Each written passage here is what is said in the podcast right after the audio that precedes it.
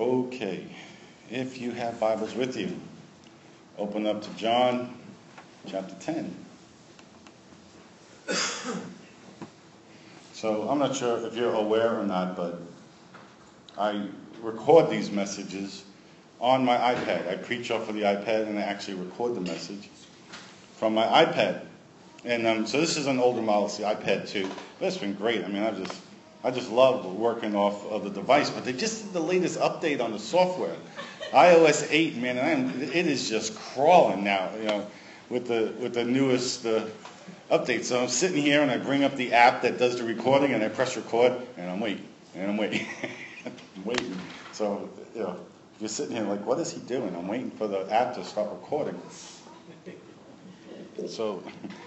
So with the tape running now, let me just say what, what, I just said. If you have questions today, I'd like to give time to answer those questions. So please be free. Um, in the, I haven't done it here. I've done it in other churches. We've been taking whole Sunday mornings and just kind of put the sermon aside and just leave the time for dialogue. If people have questions, ask the questions, and, and we can have like a, I don't know, town hall meeting or something. Fireside. Uh, fireside chat, yeah. And so. Um, kind of, I'm, comfortable with that. So please feel free. So, John chapter 10. Uh, we're working our way through the Gospel of John. Today we'll finish up John 10. We've been on John for about a year now. And um, um, I'll get to that in a minute. Uh, I want to talk first a little bit about this past weekend. Nadine and I had an opportunity uh, to spend the weekend uh, with other vineyard pastors from the region. Vineyard Canada is broken up into regions across uh, the nation, and we're part of what's called the Atlantic region. Here, you know, most of the churches here in the Maritimes. And so every year, about this time, uh, we gather together for a pastor's retreat, and there were about 20 people uh, there this year, and we just had a great time. Uh, included with the vineyard pastors was Andrew and Shirley Bryce from Summerside Community Church. All you guys uh, know them. Our church was planted out of Summerside Community Church, and Andrew has relationships with most of these uh, vineyard folks that goes back decades, and so it was just it was just awesome to have them uh, there with us. Uh, for Nadine and I, we traveled back and forth with Andrew and Shirley. Just makes sense, right? We were we were all coming from the island, and so we just had a delightful time traveling there and back with them. Lots of laughter, right? Lots of laughter. Andrew likes to tease Nadine, and she likes to give it right back to him. You know? so, so, so it was lots of fun. And we got to hit Costco on the way back. Nadine could not be happier.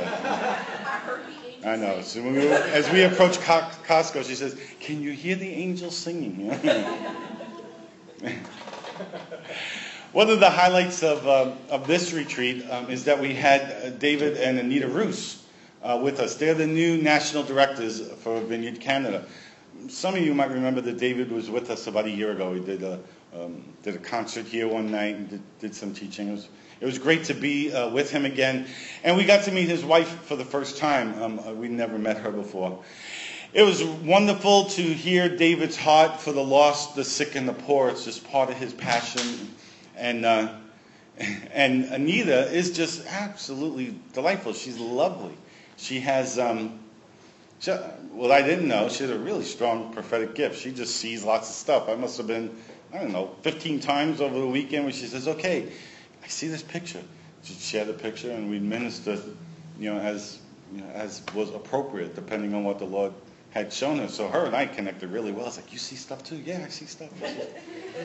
this was great. Matter of fact, she even um, she gave me a very encouraging uh, word at the end. We we closed with a final blessing, and all of us were praying for David and Anita. And, and God gave me a prophetic word that I think was for the national team for Vineyard Canada that, that really seemed to uh, resonate well with them. And so right after that, Anita came up and said, Would you write that down and send it to me? I was like, Oh, yeah, no problem. I can do that. And, and then if you're around prophetic people enough, you'll begin to notice every once in a while they get this look in their eye, and you realize they're looking at you, but they're seeing something else at the same time. You guys know what that look is? You're like, sometimes they're looking past you. It's like, what are they looking at? What are they paying attention to? And so she kind of had that prophetic look in her eye. And she just really encouraged me. I thought I'd share with you what she said. She says, "Do you know what a monocle is? It's that like eyepiece that, you know." She says, "I see a, I see a monocle on you." She says, "And it's, and it's just getting bigger and bigger and bigger." So I really believe God's going to increase your, your sight, your, the prophetic gifts that He's given you, the ability to see, even, you know, and uh, an increase in your ability to see. That's what it was. And then she said, the next thing I know is like, is like you were on a catapult, and I just watched the influence of the revelation God gives you is just going to sweep across the country. Oh, that was really nice. I don't know what that's going to look like, but I'll tell you what, felt pretty good after she, um, after she shared it with me. And so I really think together, David and Anita make a very effective team uh, for our nation. Um, and I think uh, that they complement each other very well. Anita quit her job. They're, they're serving together as a team, uh, uh along with uh, other couples across the nation um, as the, you know, like a national task force.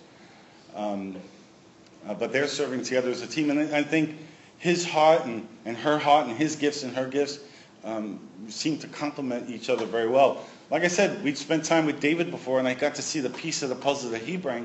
But I was really encouraged to see the piece that she uh, brought to the puzzle as well. So I think I think we're in good hands, guys. I think they're going to do a good job for the vineyard here in Canada.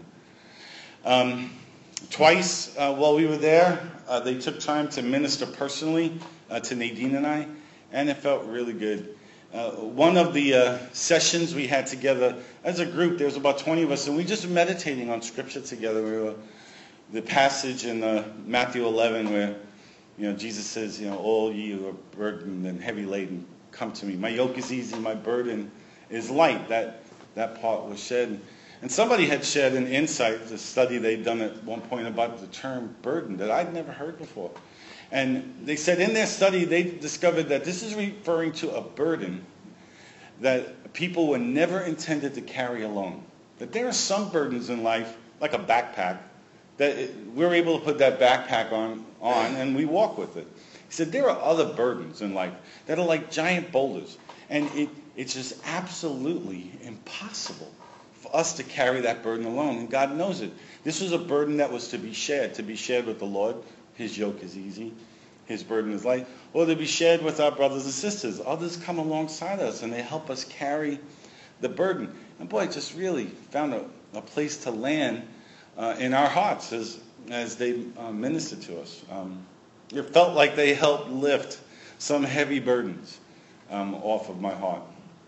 For the first time, honestly, I don't always, I don't always just kind of bare my soul, but honestly, for about the first time in a year, I felt like this heavy sadness had been lifted off of my heart. And it was just good to have it gone. How many of you guys read the book The Shack?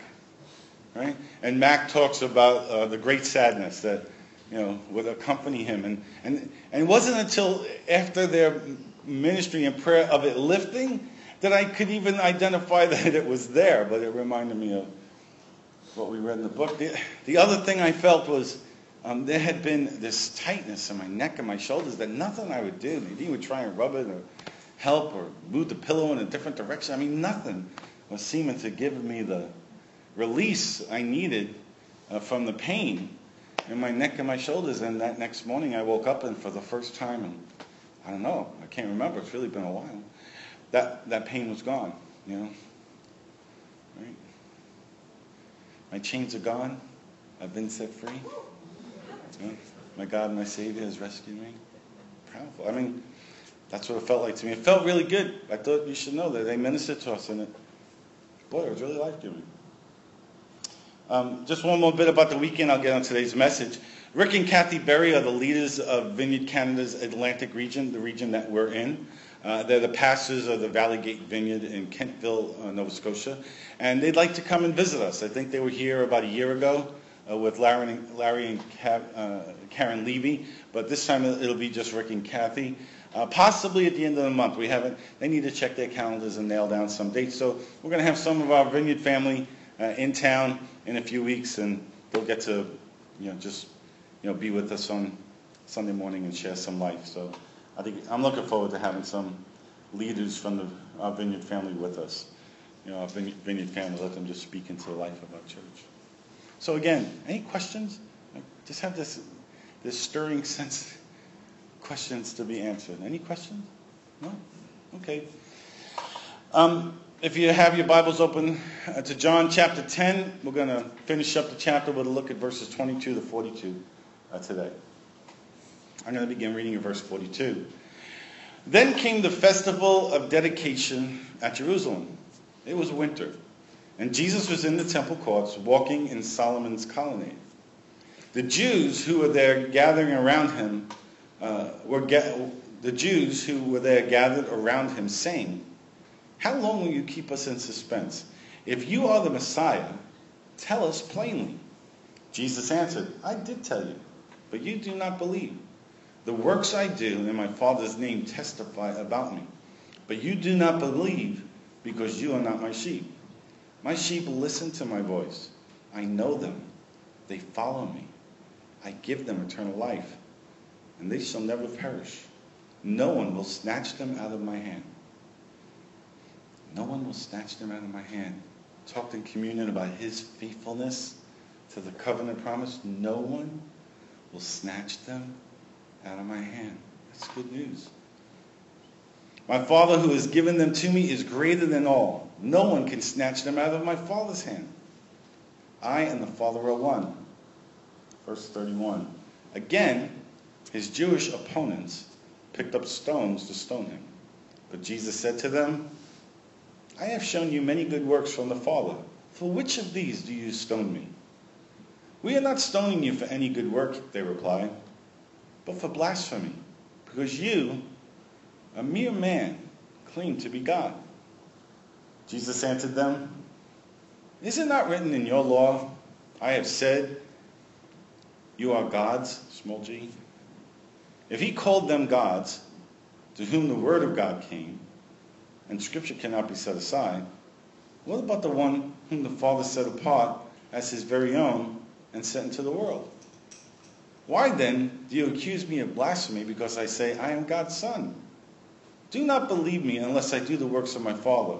But if I do them, even though you do not believe me, believe the works, that you may know and understand that the Father is in me, and I am the Father.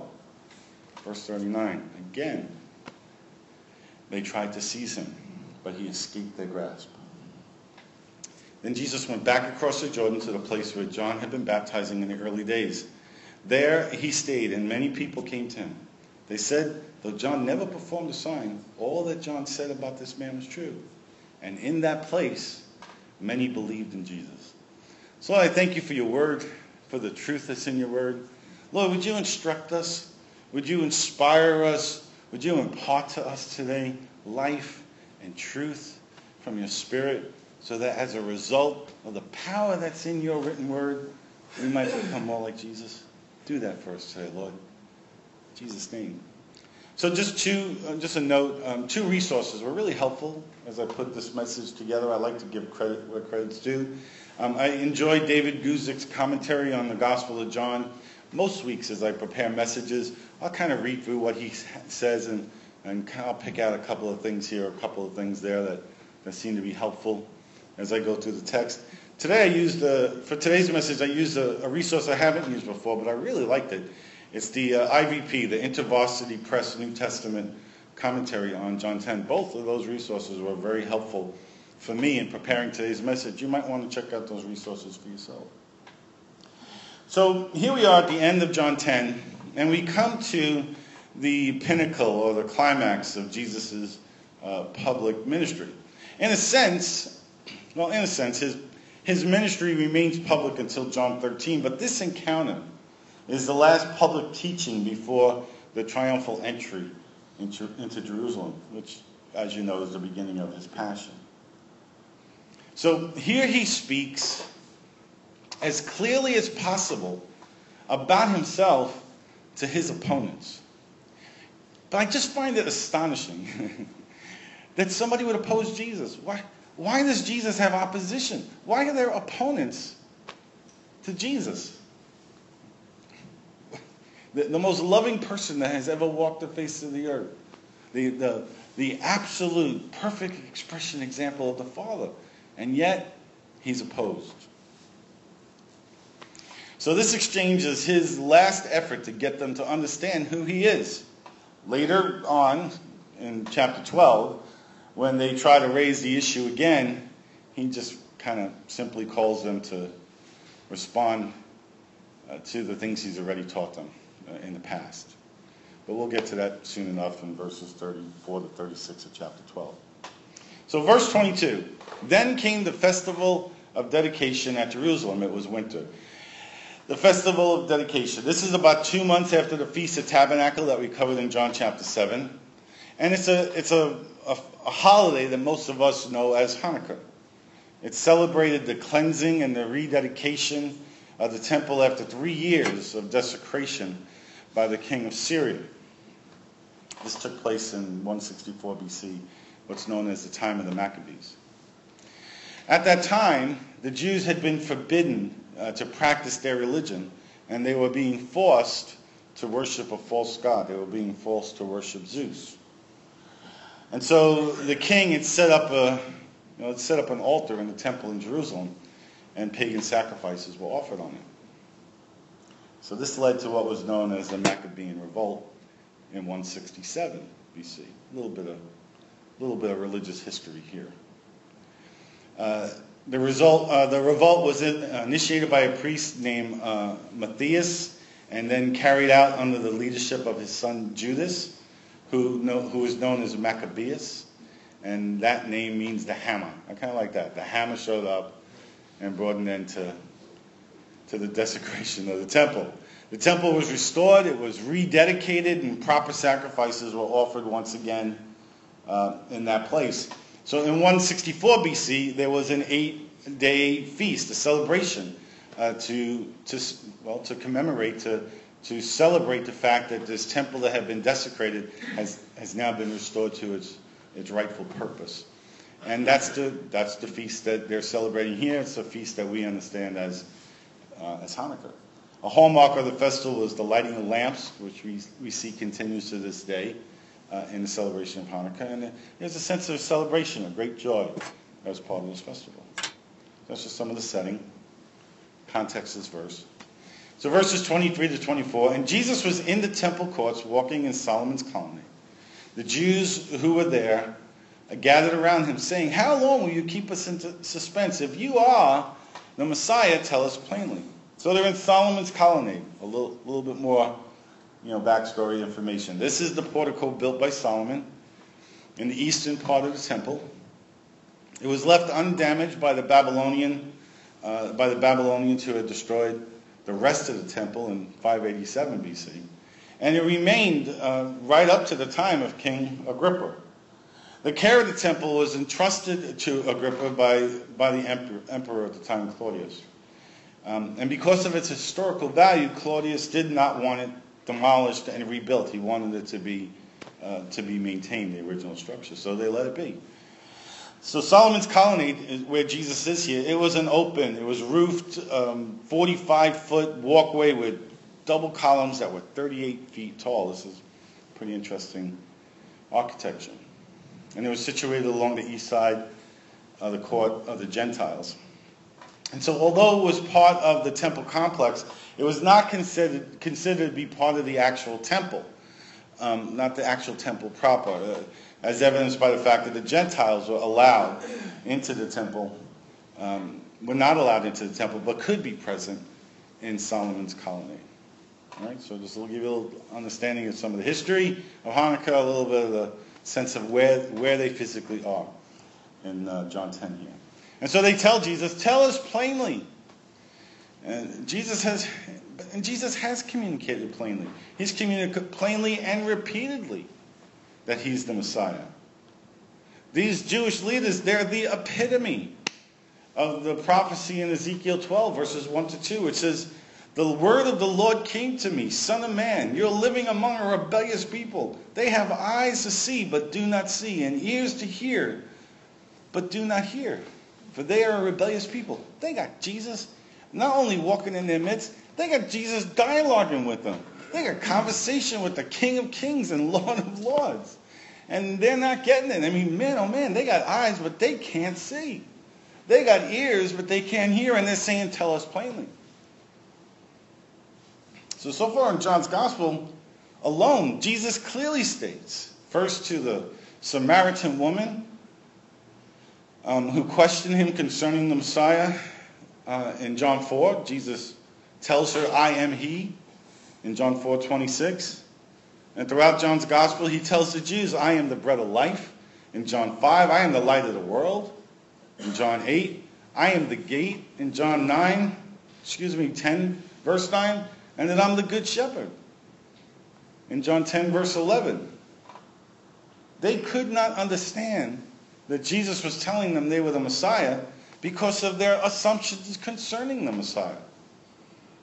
Their assumptions blinded their eyes and dulled their ears. They expected the Messiah to come in a, in a packaged in a certain way that would fit neatly into their theological grid. And when that didn't happen, they couldn't see him. They couldn't hear him. No matter how many times. Think about it. I mean, we're in chapter 10 here. You know, in all but two of the chapters in, in John's gospel, there's some kind of contention with the Pharisees in, in, the, in all these chapters. There's been, my point is this there's been lots of dialogue with these guys. This is not the first conversation they're having. This is not the first time he talked to them. They've, they've had conversation after conversation after conversation. He has spoken to them in a variety of different ways. Like any good preacher, he'll make the same point again and again and again in as many different ways as possible until people hear. They still don't hear. Why? Because they don't have eyes to see, they don't have ears to hear. Because they're not hearing what they want to hear. If you don't hear what you want to hear, you, sometimes you don't hear anything. And they, even with God standing right in front of them, can't get through.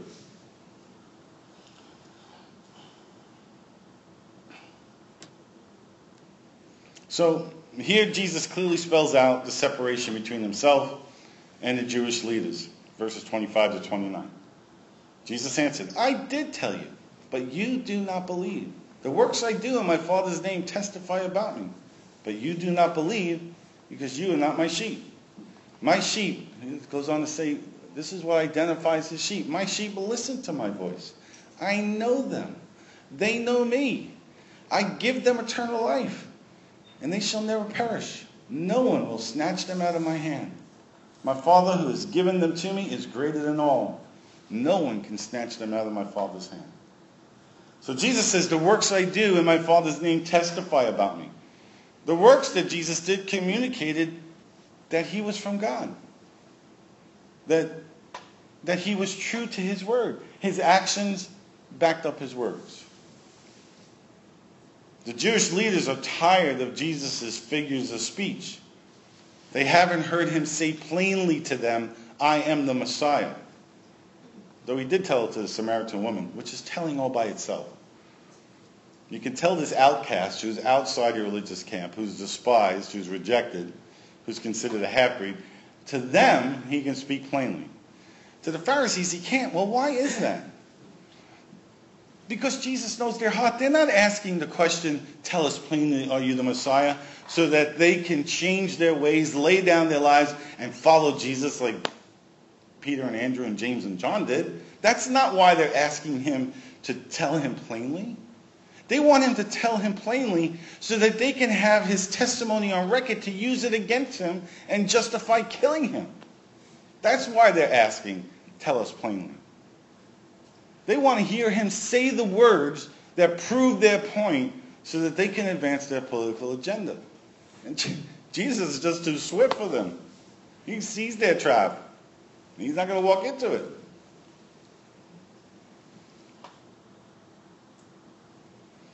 He says, I did tell you in verse 25. Because if you put Jesus' words and his deeds together, the message is incredibly plain. The problem isn't his lack of clarity, the problem is their lack of trust. Because verse 26 tells us they're not his sheep.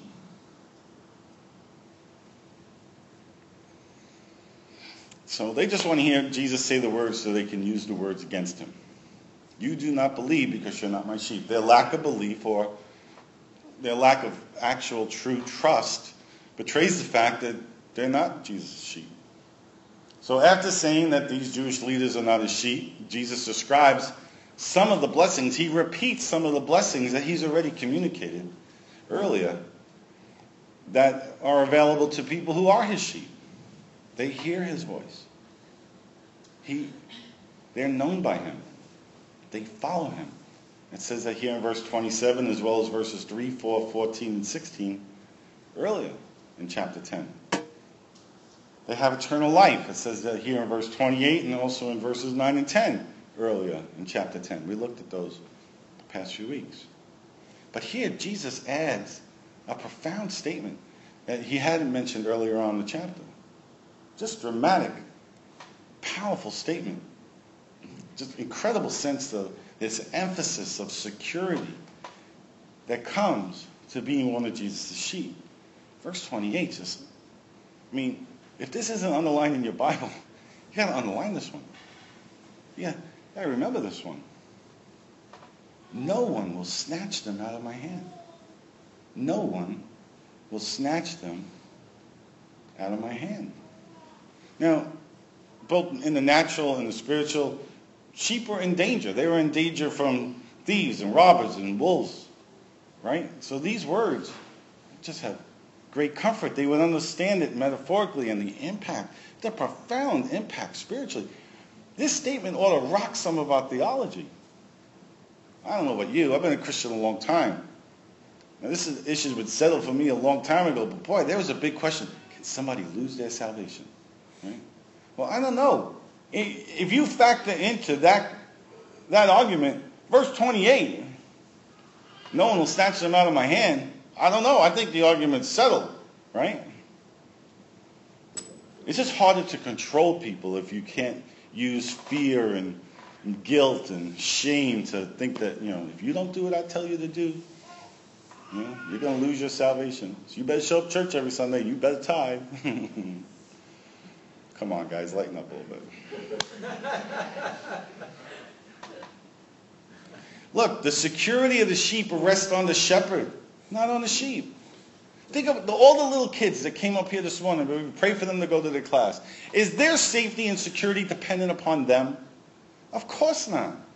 They're, they're children. They're, they're tiny. They're toddlers. They're babies. Their security isn't dependent on them. Their security is dependent on us as their parents as their family. It's the same thing with us and Jesus. Our security in this relationship isn't dependent upon us, the sheep. It's not dependent upon our goodness. This is dependent upon our performance. It's dependent upon his performance. And you know what? He's already told us. He's a good shepherd. He's a really good shepherd. So Jesus' reference to himself as the one able to protect his sheep from all dangers is yet another aspect of the incredible claims he's making in this chapter. But as always, and we've seen this repeatedly throughout John's Gospel, Jesus is not acting on his own apart from the Father. Verse 29 says, My Father who has given them to me is greater than all. No one can snatch them out of my Father's hands. So if you have question about whether or not you're secure in Jesus' hand, get this. No one can snatch you out of the Father's hands either. Could there be any more could there be an, any, any more secure of a place in, in all of creation than to be in the hand of God? So again, Jesus honors the Father. we, as Jesus' sheep, are safe in his hands and in the Father's hands. Again, guys, that's really good news. Where are you today? What are you dealing with today? Do you feel like you crossed the line? You've gone too far. It's, you know, you've messed up. There's no redemption. There's no way back. The, the pit is too deep. You know, I'm too miserable. No one can snatch you from the Father's hands. Even you can't snatch yourself from his hand.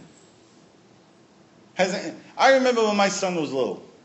My son was 10 pounds of energy in a five pound bag, okay? This kid would ping all over the place. You try to walk through the store with him, I got a grip on his hand. He is, with every bit of energy he's gotten him, he's trying to pull away, right? I got a grip on him, dude. I, I know you're trying hard, you know? I'm about 10 times your body mass, you're not going anywhere, you know? I'm not, you're my son. I love you. I, am, I will not lose my grip on you. I'm just a man. Could you imagine how fiercely intense the grip of the Father, the grip of Jesus, his Son, is on you? That's really good news. That's good news for all of us. That's especially good news for somebody here today. How does that uh, coincide with Hebrews chapter ten, that says, if you've been enlightened and you walk away, then there's no repentance?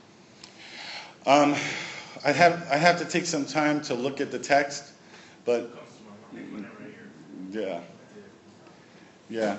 Well, look, in, in a relationship sometimes there can be, um, there, there could be ebb and flow. I mean, I, I could tell you just in my own journey, absolutely, there have been times I just feel like when I'm praying, I'm whispering right into the ear of God. Those, there were those sweet moments. Other times, I don't know, it feels like my prayers have bounced off the ceiling. and that might be true for the moment. But He has been incredibly faithful to me over the decades of this journey. And so I have so much confidence in His great and extravagant and lavish love for us that when, when our journey is over, we'll find ourselves in His hand. So, that help at all? No. I, I, I, I, want to agree completely. I want to agree a whole, wholeheartedly with you, I just, that description or something. All right. Well, maybe we can sit down and open up the text and look at it more together. I'm just not familiar with it off the top of my head. Cool. Tom? Yeah, I'd be happy to talk with you at some length on that if you'd like. Uh, The basic uh, problem passages in Hebrews, if you understand that the tasted doesn't mean become a believer, but like if you came and sat in this church but didn't commit to Christ, you would be tasting, but you wouldn't have committed to Christ. Uh, And there's a bunch of passages, the hard parts in Hebrews, if you see it that way, then suddenly it starts making sense. That there were Jewish people who sat, came to church, if you will, and were kind of observing, but they weren't buying into it. And that may be what those passages are. I can talk some more sometime. Well, when Jesus said this, I believe him more than. Paul said, you know, Does Tom's insight at, offer any, uh, offer some help? I just it- have to say, Tom, too. I think part of it has to do with, um, the difference between the head and the heart. Um, like Tom says, you can, you have something in your head, but it may not be in your heart. And God is looking for our hearts, not our heads. Doesn't mean our heads mean our hearts. And, um, scripture is very evident of that from the beginning to the end, that he's looking for people with a heart relationship. And that's kind of how I look at it. Especially Hebrews two really kind of brings that more to like, what people, like Tom said, but, uh, I think that kind of helped me with that. Do, do, do their insights help at all, Aaron? A little better than mine? I just think Paul's off a little. Or what Hebrews, I think, they're maybe off a little bit.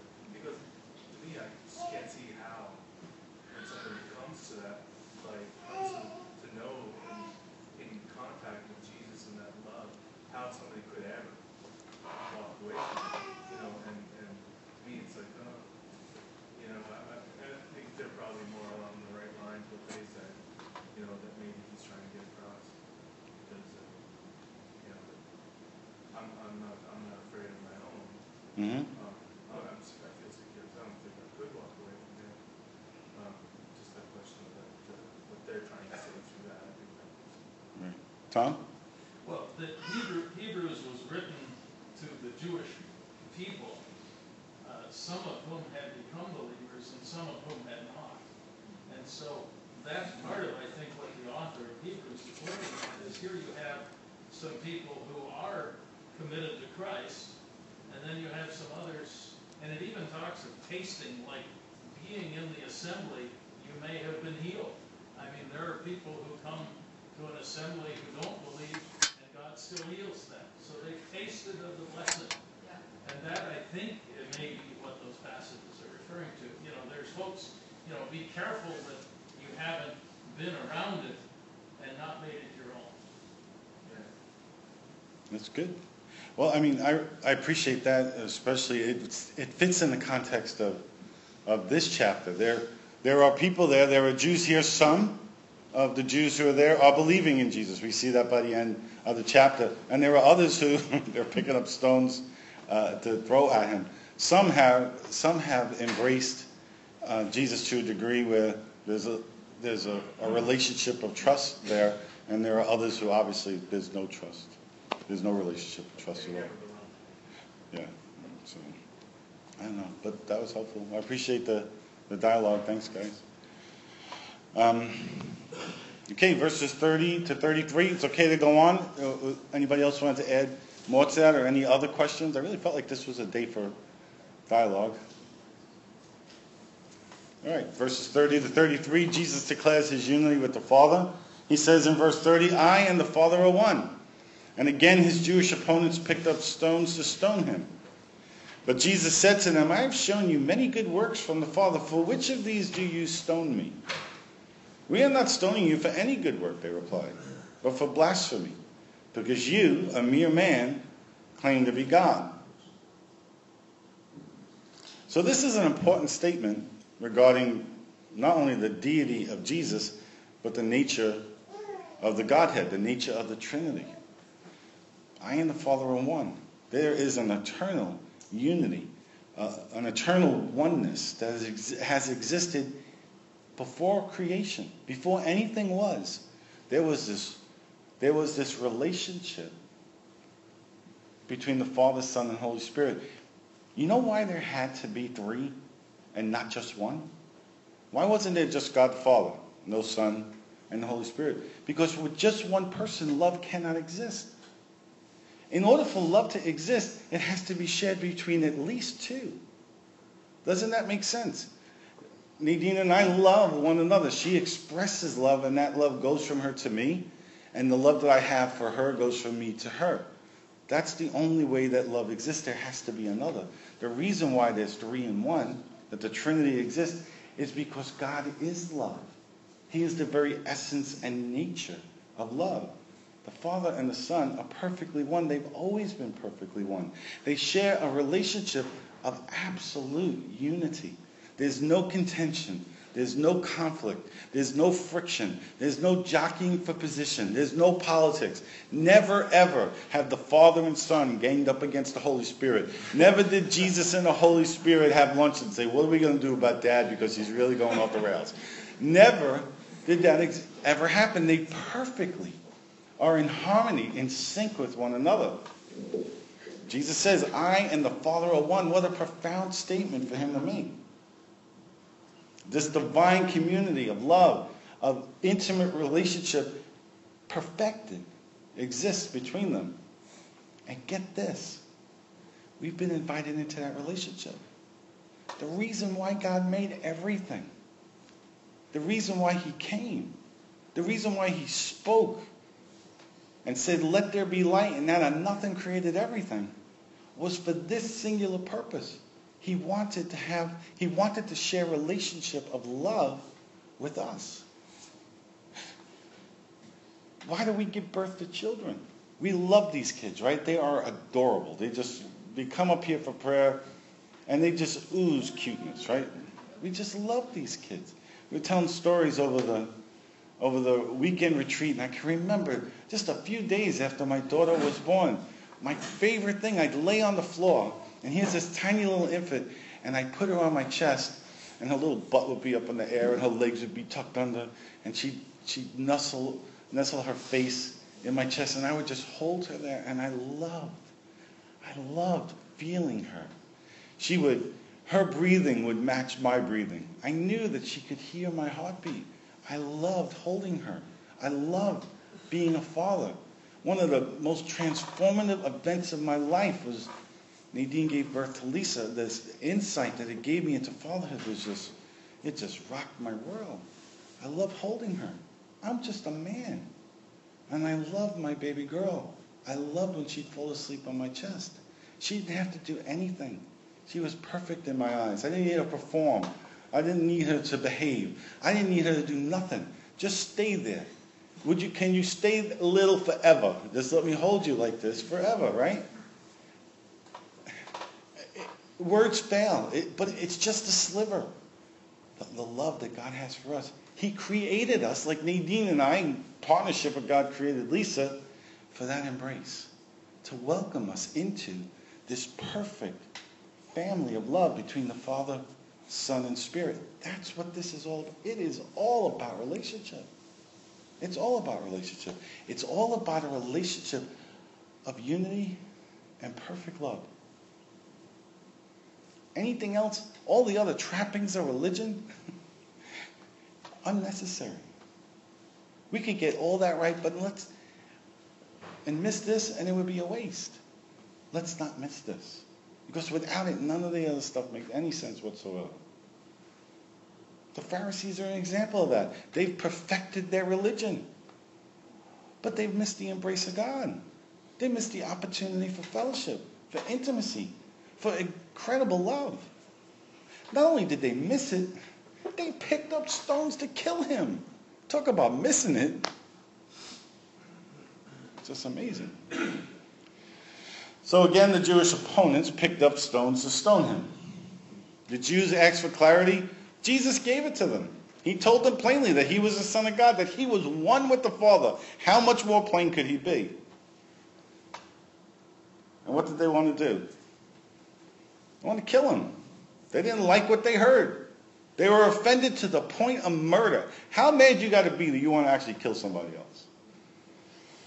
I've been there only a couple times in my life. and why? Because it wasn't what they expected. Jesus didn't fit in their Messiah box. So they called the manifest presence of God Almighty blasphemy. Astonishing. I've said this before. I think this is a really true statement.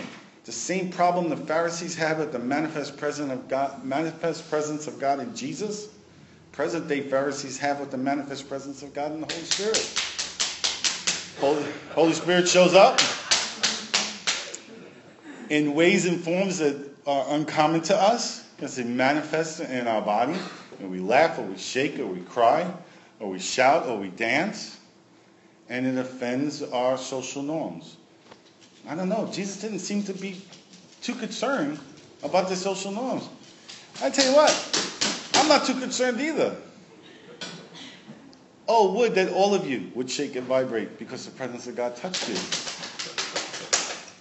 Let it be infectious, Lord. Come, Holy Spirit.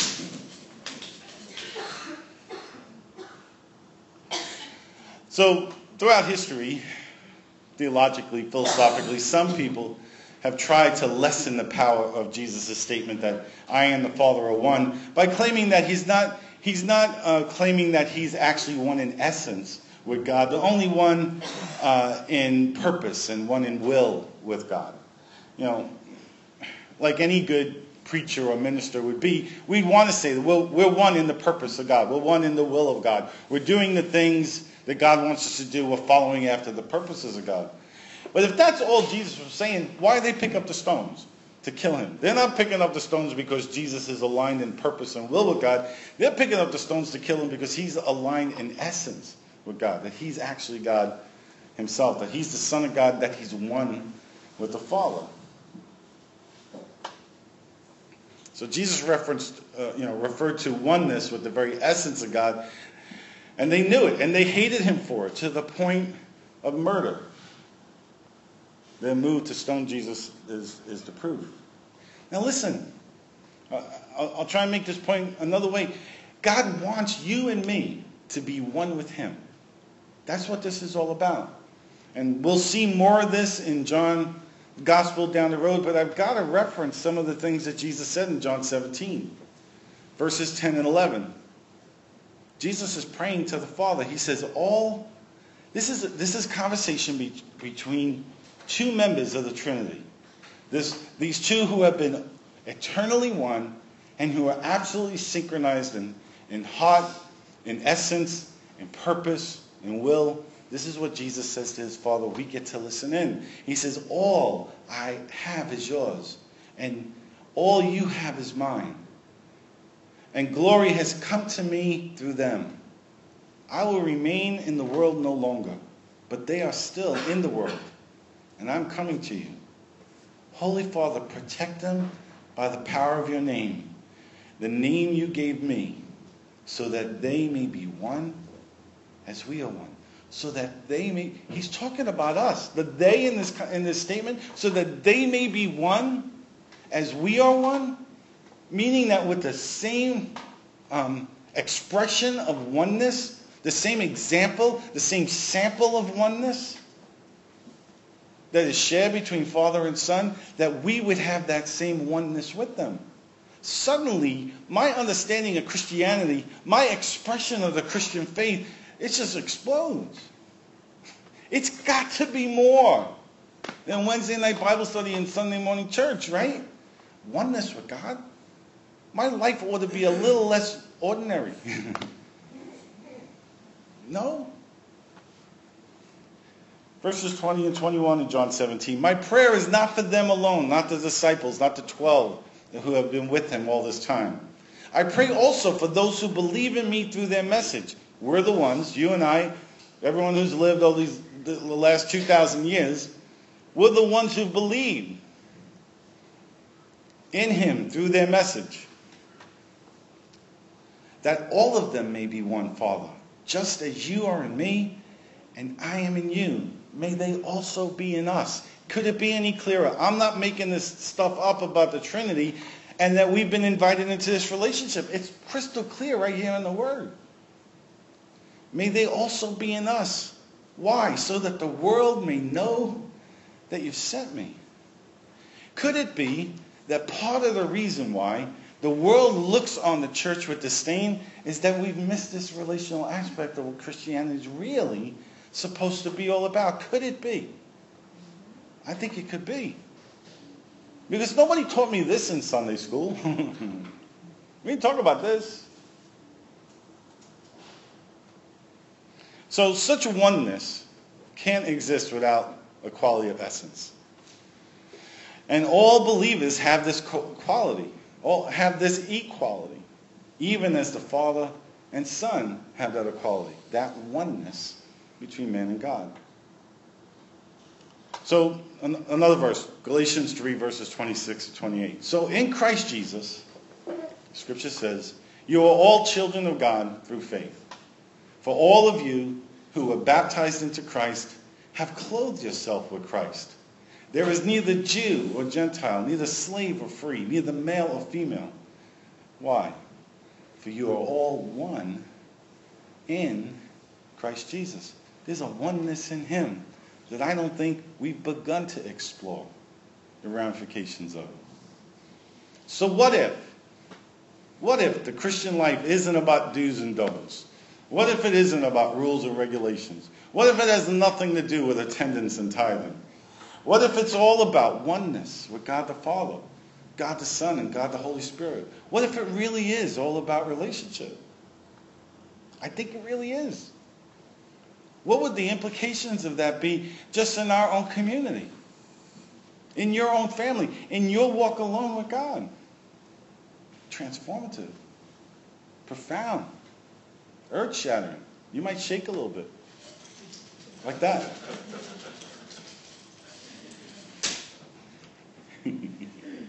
Verses 34 to 39. Jesus reasons with them on the basis of Scripture, quoting from Psalm 82 and his works. Jesus answered them, is, not, is it not written in your law, I have said you are gods? If he called them gods to whom the word of God came, and scripture cannot be set aside, what about the one whom the Father set apart as his very own and sent into the world? Why then do you accuse me of blasphemy because I said I am God's son? Do not believe me unless I do the works of my Father. But if I do them, even though you do not believe me, believe the works that you may know and understand that the Father is in me and I in the Father. Again, they tried to seize him, but he escaped their grasp. So this is a really amazing scene. It's this incredible scene. Try and picture it. They're standing there with stones in their hand. They're ready to kill Jesus, right? The, um, the um, amazing restraint that he exercises, the power that he has, right? Could he not call down fire from heaven and there would be cinders on the floor? Remember later on when when the soldiers come to take him, he says, I am he, and they all fall down on the ground. Could he not do that at this point? And among any other number of things he possibly could have done. But what does Jesus try to do in this case? He tries to reason with them. He, he, what amazing grace he extends to these people who, who have been his opponents to the point he wants to kill, they want to kill him. Yet he still tries to reason with them. They're standing with stones ready to kill Jesus, and he's calmly trying to help them see their error. There's a sovereign calmness that comes from being centered in God's will. This is true meekness. One of the things we talked about in the pastor's retreat this past weekend was meekness. It was a reoccurring theme. And one of the things that was communicated is meekness is not weakness. Uh, meekness is, is power under restraint. Jesus is being meek here. He's got power. He's got limitless power. But he's restraining himself. He's being meek to these people.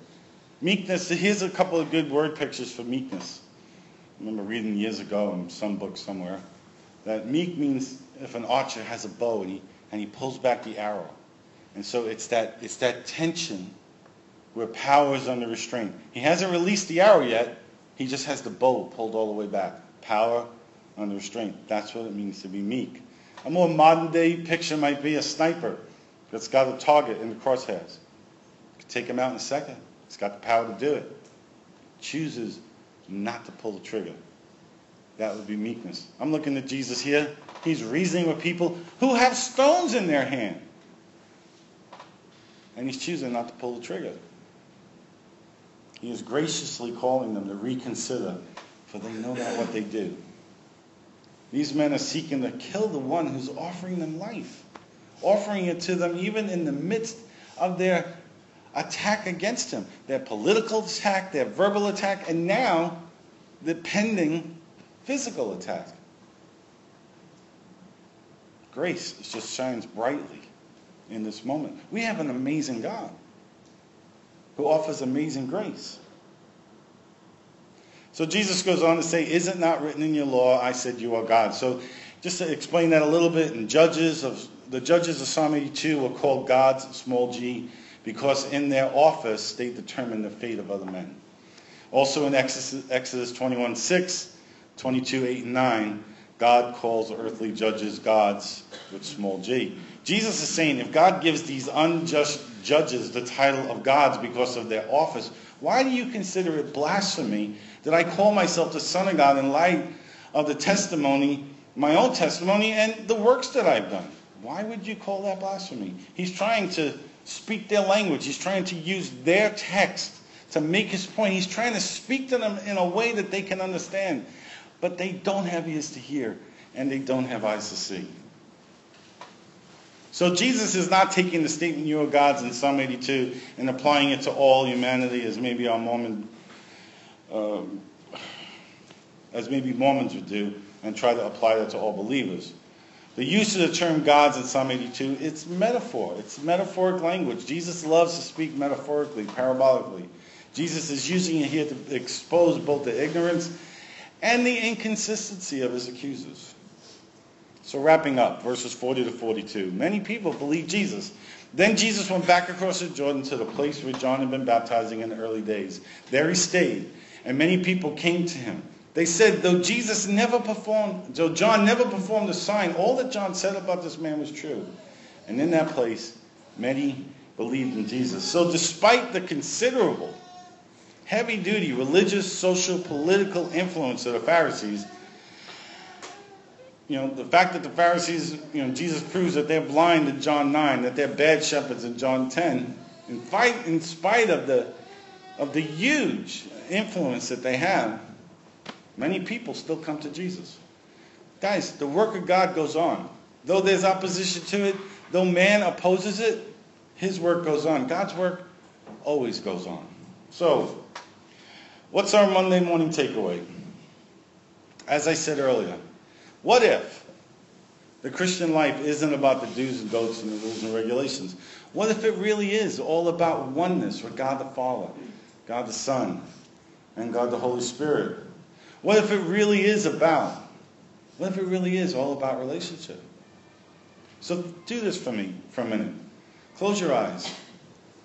Think about, think about the healthiest relationship you've ever had. Maybe it was a parent. Maybe it was a sibling. Maybe it's a really close friend.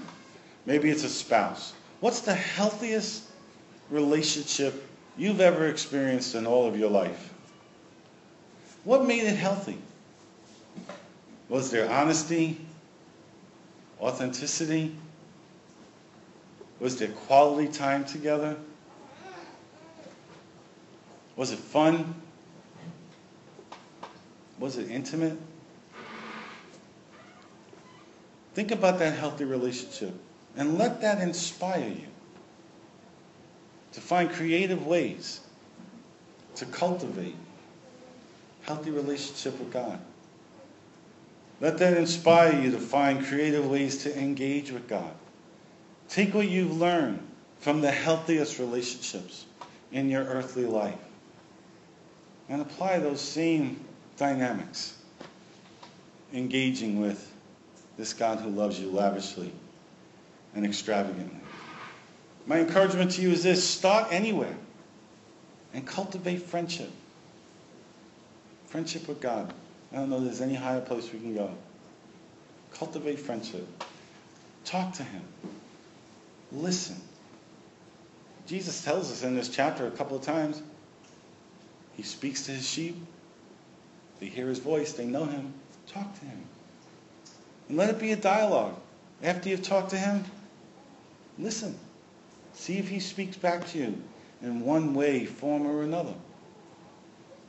Then talk some more. And listen again. Maybe write it down. And cultivate that relationship. Let's pray.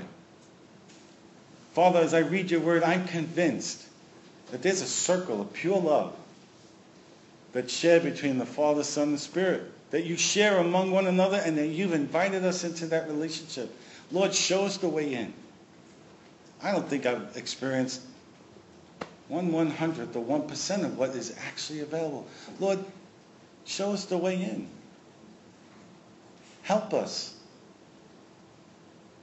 Help us to engage with you.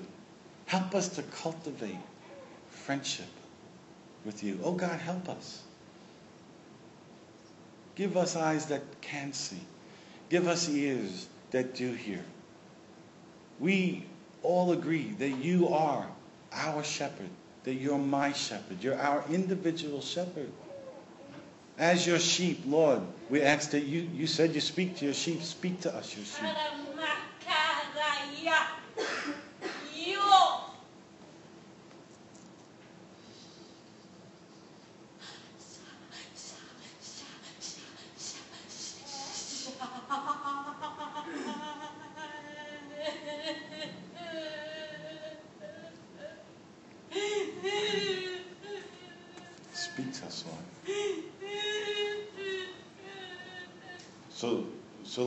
Use this as a teachable moment. Scripture speaks about the gift of tongues, where in public settings, God would give a gift of a tongue, an unknown, unknown language, a spiritual language, to a person in a public assembly, just like this. And they would speak out that tongue. And then the instruction that we get from Scripture is to wait and listen for an interpretation of that tongue. I think it was two, two Sundays ago. At the end of the service, I prayed. I said, Lord, speak to us. And as soon as I said that, Angie prophesied in tongues. I find it interesting that this morning, at the exact moment I said, God, speak to us, she did it again. I think God has something to say. Let's take a moment and listen. Lord, would you give us the interpretation of the tongue? What would you say to us, Lord?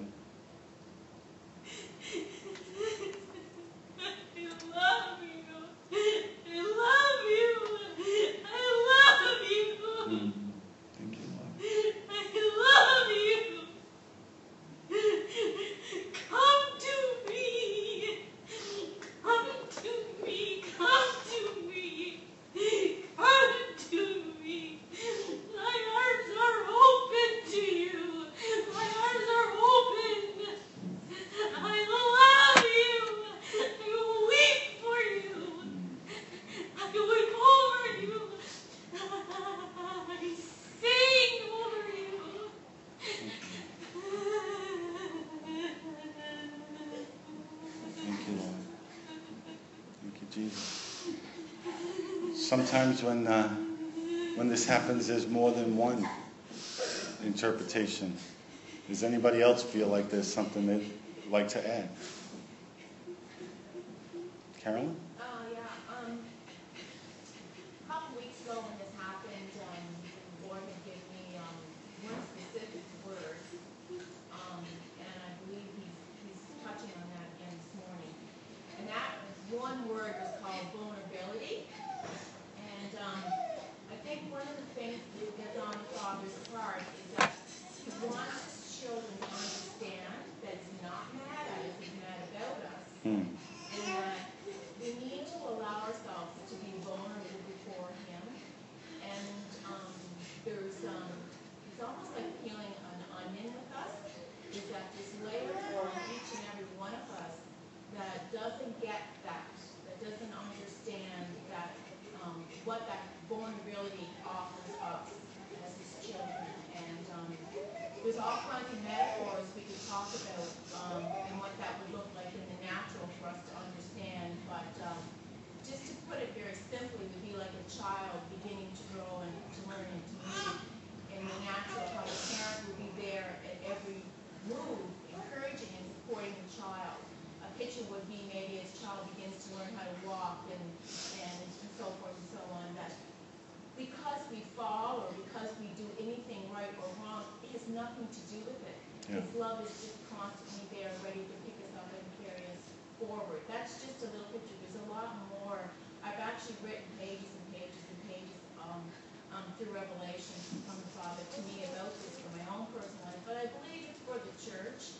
I believe we've been in, in mode of Control, protecting control, control, control, too long. We're protecting ourselves from too long, and we're, and we're protecting ourselves from God himself, you know, and um, unfortunately, um, it's just robbed us, it caused pain to us as, as his children, and we haven't really received the, uh, any amount of what he really wants to give us, but I believe the Lord's breaking that in the church and all our hearts and all our lives, and, um, um, one thing about when one of the pictures Lord gave me you know the armor of God is on the front of you. So do not let the enemy intimidate you, because when you turn around and you run from him, your back is the place that's not covered. And too often we turn around, we run from him instead of running forward to him and embracing with the power of God and the authority of Jesus what the enemy tries to attack against us. So as we go in God's grace and mercy and like a child is the key. So that's where the vulnerability comes in because we want him to show up. It's not about you and I and what we're doing, it's about what he's doing. Jesus said, I only do what I see the Father doing. So that being said, I think that some of the stuff that Angie's feeling in the spirit, some of the Control, things control, that control, Tom's been preaching about for a year and a half, he's unrailing with us. For lack of a better way to put it, he's united. We have got Thank you, Carolyn. Tom, did you have something else? It looked like you had the, your scripture in your hand. I've seen that posture on you before. Did you have something? No? Okay.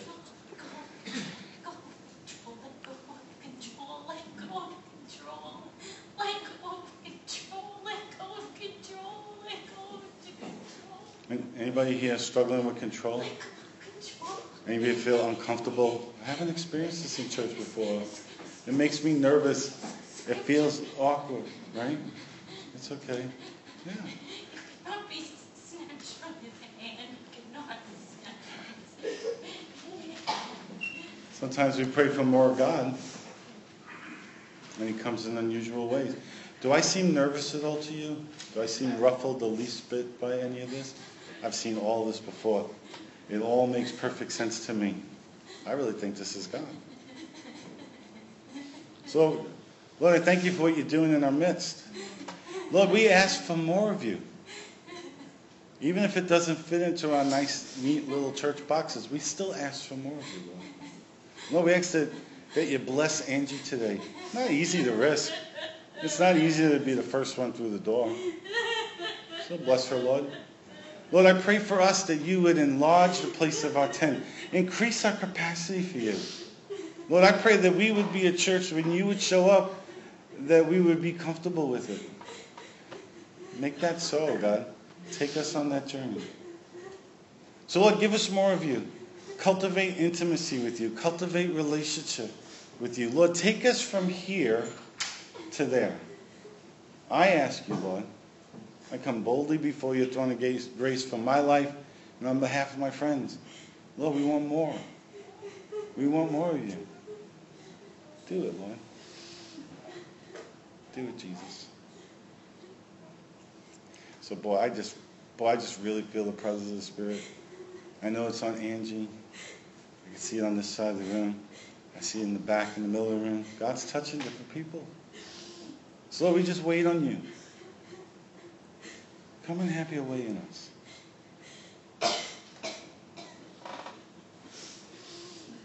Come and have your way in us. Take us out of our whiteness. Let us not be so white. Take us out of our social convention that resist you being you. Set us free, Lord. Set us free. Holy Spirit, come and set us free. Set us free from our opinions. Set us free from our fears. Set us free from our need to control.